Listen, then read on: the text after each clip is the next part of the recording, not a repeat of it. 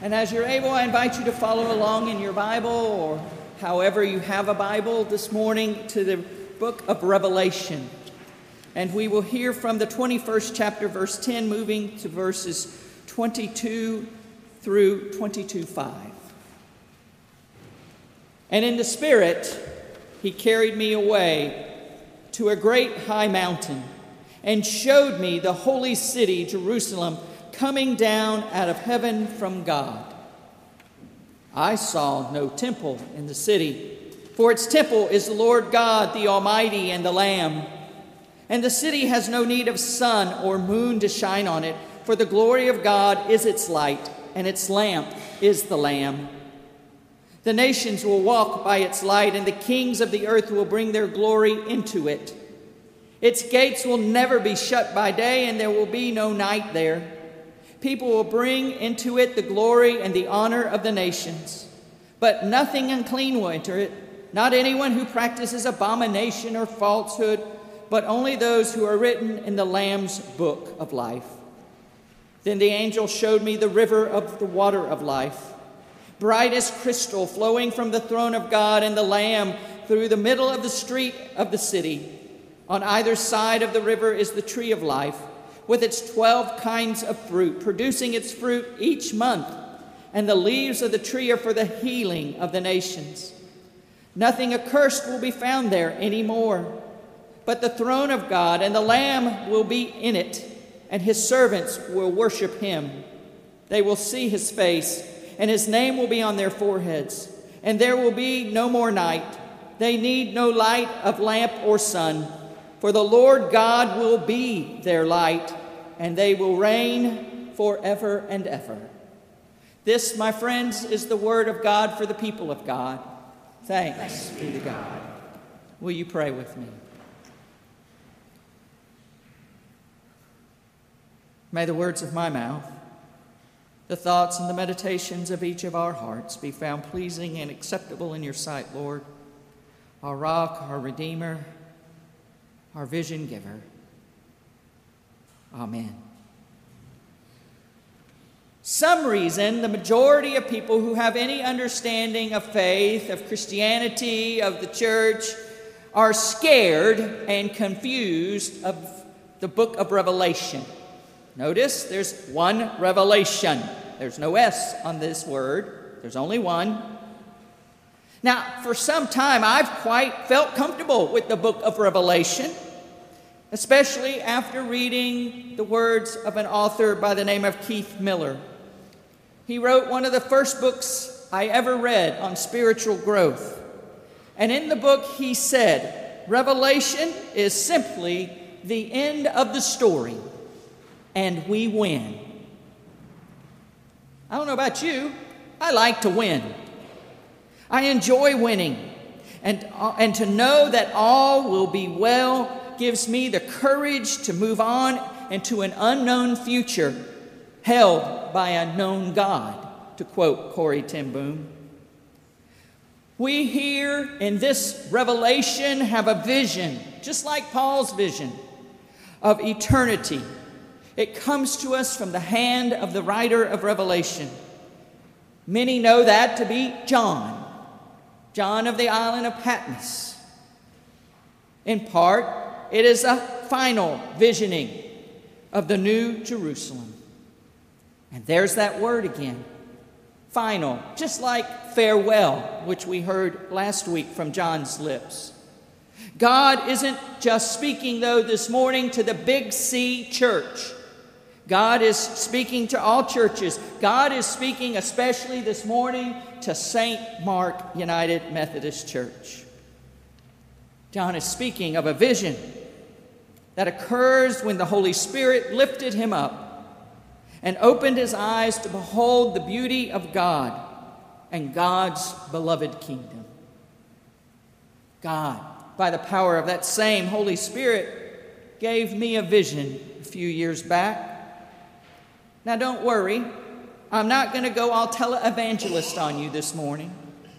And no, my vision will not take months of meetings, of committees, and so forth because we just don't have the time.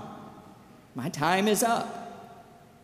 But this vision does fit into the work that this community of faith called St. Mark has done over the many, many years. God has breathed life into you. It is a vision of the work of the faithful, those with eyes to see God's beautiful and beloved kingdom coming into being at Fifth and Peachtree. It's been a vision of, a, of the Revelator for all of God's children, for the whole church of Jesus Christ. But this morning, it is especially imperative that you see this as your vision. There is a city, a new city coming, a city that has no temple, no church, no synagogue, no mosque, no house church, and therefore has no need of preaching. No amen? It's a city that will have no need of sun or moon, and therefore there's not going to be any more day and night. It's a city whose gate is always open, never closed because of fear and fright. A city that is open to every nation, tribe, race, clan, and person. It's a new city where evil and oppression will have no place. It's a city for the family of God to gather in and to glory in. A city where the love of the Almighty God and all of God's creation will join in as one for all time to be in the very presence of the Creator God from our mind 24 7, 365. And no, not just sitting there with your harp on your special cloud, but in the very presence of God, fully and finally realizing the divine presence of the Holy One and being overcome by that presence having it wash over you and surrounding you all the time, lifting your spirit always. You've caught glimpses of such, I know you have. There have been moments where we've had just a glimpse, as the scripture says, of this new city by this beautiful river where things change and life is what it's supposed to be, and it's an awe inspiring moment. I remember my first Sunday when I was solo pastor at Moreland United Methodist Church in the rural part of Coweta County. I think they call it Cayeta County. I prayed that God would have power over the day. And all of a sudden, in the midst of the prayer, I felt the very presence of God like never before, lifting me out of my little cubbyhole office and sending me forth into that sanctuary, to that church that was in the country where people came in overalls and work boots, and they were coming in right then to worship a God of spirit and truth. And everything was right, and everything was wonderful. What a feeling. And I tried so many more times thereafter to capture that again. You've done that. You've felt that glimpse. You've experienced it. I, I know as a family in this pandemic time, we experienced that when we were told we needed to gather around Trudy Lee Barber and pray her into the next kingdom. And God said, You didn't hear right. You felt the power of that, didn't you? The awe inspiring moment when Trudy turned the corner and life became anew for her. Yes, in the new city by the beautiful river, we will experience that sense always and forever. We won't need a building, thank you, Lord Jesus, that crumbles and leaks and falls or breaks any longer. For to be close to the center of God, Dr. John Hayes writes, makes the temple, the church, redundant. It makes a whole lot of things redundant sun, moon, light, darkness. Did you notice that in the vision, according to the Revelator, all nations will be present? The commentaries even go on to say that the whole universal population will be present. Every nation, every being, to the glory of God will be accounted for in the new city. There will no longer be such things as barriers of race, ethnicity, sexuality, gender, or anything that humanity has created to pigeonhole God's people into, all the while keeping those out that they want out and keep bringing in those who look like those and making pigeonholes are. No. This is why God, I believe, created the rainbow back in Exodus to give us a glimpse of the new city, of the flowing crystal clear river. Every color of the rainbow will be present in the faces and the hearts of God's children gathering on that city street beside that river. Now, the Revelator does talk about a push for moral purity, but don't get that confused with our current understanding of moral purity. And we aren't necessarily talking about the thoughts that come into your mind at times. The Revelation writer says this about impure thoughts in the 15th verse. Outside are the dogs and the sorcerers and the fornicators and the murderers and the idolaters and everyone who loves and practices falsehood. That's from the Common English Bible. Those who choose to be outside will be outside because they choose, because our God does not force people into the new city to stand and drink from the beautiful river. It has to be a choice of heart. Hayes responds again that the line between virtue and vice is sharply etched here. The reason for such a hard line is that all understand that evil, in whatever form it presents itself, stands in a way to a true and holy life together, stands in the way. So such evil has no place in the new city. While this can also be open to interpretation, as the whole book of Revelation is, let's not forget that we're talking about God's interpretation this morning, not ours. We're talking about a God of great mercy and grace, even to the thief on the cross whose last breath was to enter into the glorious kingdom. Only those who choose to be outside of that embrace will be outside. All others will come to the new city. It's a wonderful vision, isn't it? It's a beautiful vision. There's nothing to be scared of here. It's a vision of hope, of reality for all who are in Christ Jesus. But what has that got to do with us today? Jesus still hasn't come. And here we sit at St. Mark in house online together, worshiping. What does it mean for us in these buildings as the people of God? What has it got to do with us who have opened our doors to the nations, the people, and accepted them? Opened our doors to the people who have been unaccepted everywhere else. What has this got to do with you and me who struggle against evil and oppression every day? What has this got to do with us when we see pastors murdered for trying to counsel and save lives? We sit in the midst of darkness, wars raging, massacres in every neighborhood, oppression still the tool of choice by all. Where, beloved, is the new city? Where is the river we should gather beside? How can we build such a city at all? Like the Revelator, and also like Paul early in Acts, in January of 2020, I got a vision. I was never more excited than I could explain to have been appointed to be your pastor here at St. Mark, to build God's kingdom on this corner of 5th and Peachtree Street.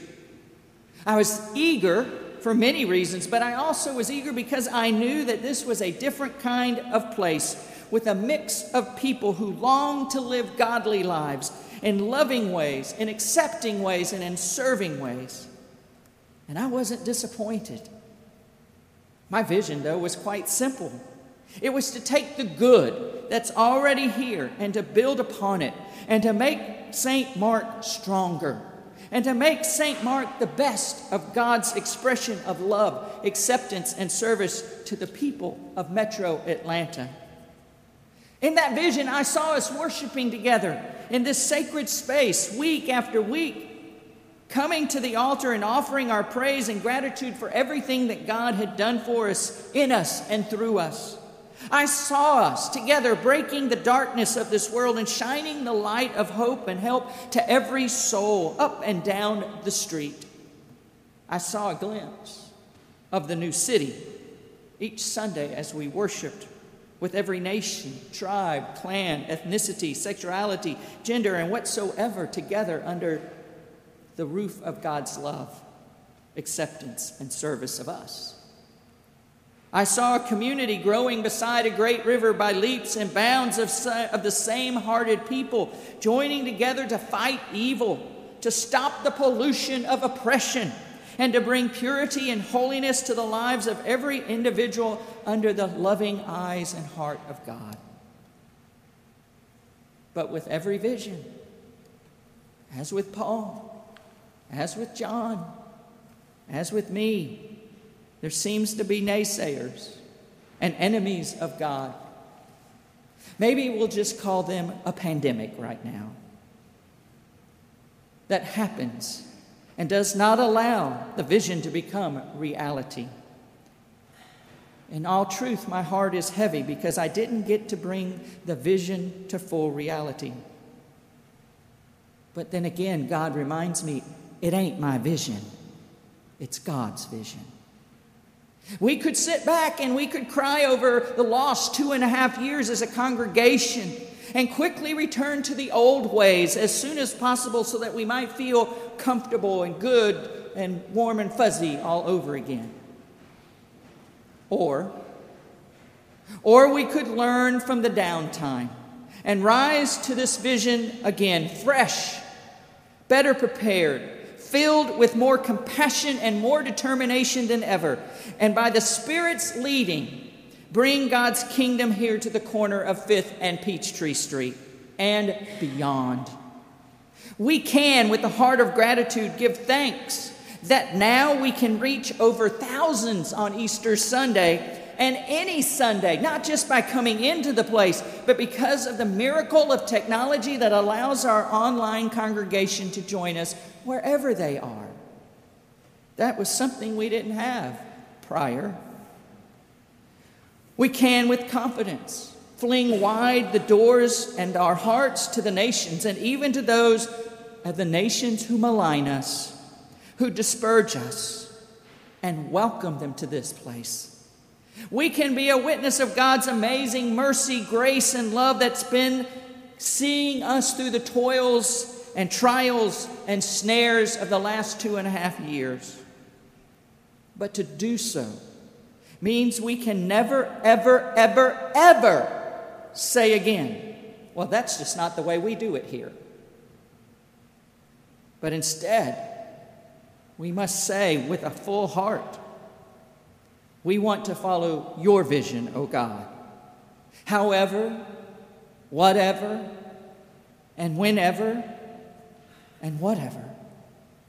Lead us on, O King eternal, to a new city, together beside a new river, to be the new for all people. St. Mark can and must continue to help lay the foundation of a new city beside a beautiful river here and now, and never lose sight of their vision of loving, accepting, and serving all for the sake of Christ Jesus our Lord. The glory of the Lord, the new city, the beautiful river is before you and me. We just need to step on out and live in it. You see, you don't need a preacher. You don't need a lot of meetings to make vision reality.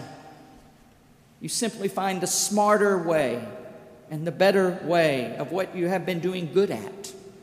Holding yourself accountable to the very important question whose city are we building anyway? And when all is said and done, there's good news, friends. You're going to win. God's people have nothing to fear because those who have hearts and minds that follow the vision of God win all the time. The question then is will we be a visionary building community? Will St. Mark be a true taste of the glory divine to come? Well, that was my vision. And now I pass that on with joy to Carolyn, with confidence and with assurance that because it's really God's vision and the power of the Spirit is in this place, it will come to fruition. Knowing that God is going to shine on you and you will always love, accept, and serve forever until the city is built, until the river flows. You'll do it, and your hands and your hearts will have many calluses and bruises because of your faithful determination and work, making it that there will be no need for St. Mark or for any church, temple, or mosque, because we will be in the loving presence of Almighty God, our sun, our moon, our light, our faith, our hope. And we will all shine because we will be the faithful under the altar. In the name of Creator, Builder, and Vision Giver, and the sustaining, powerful one, the people said, Amen.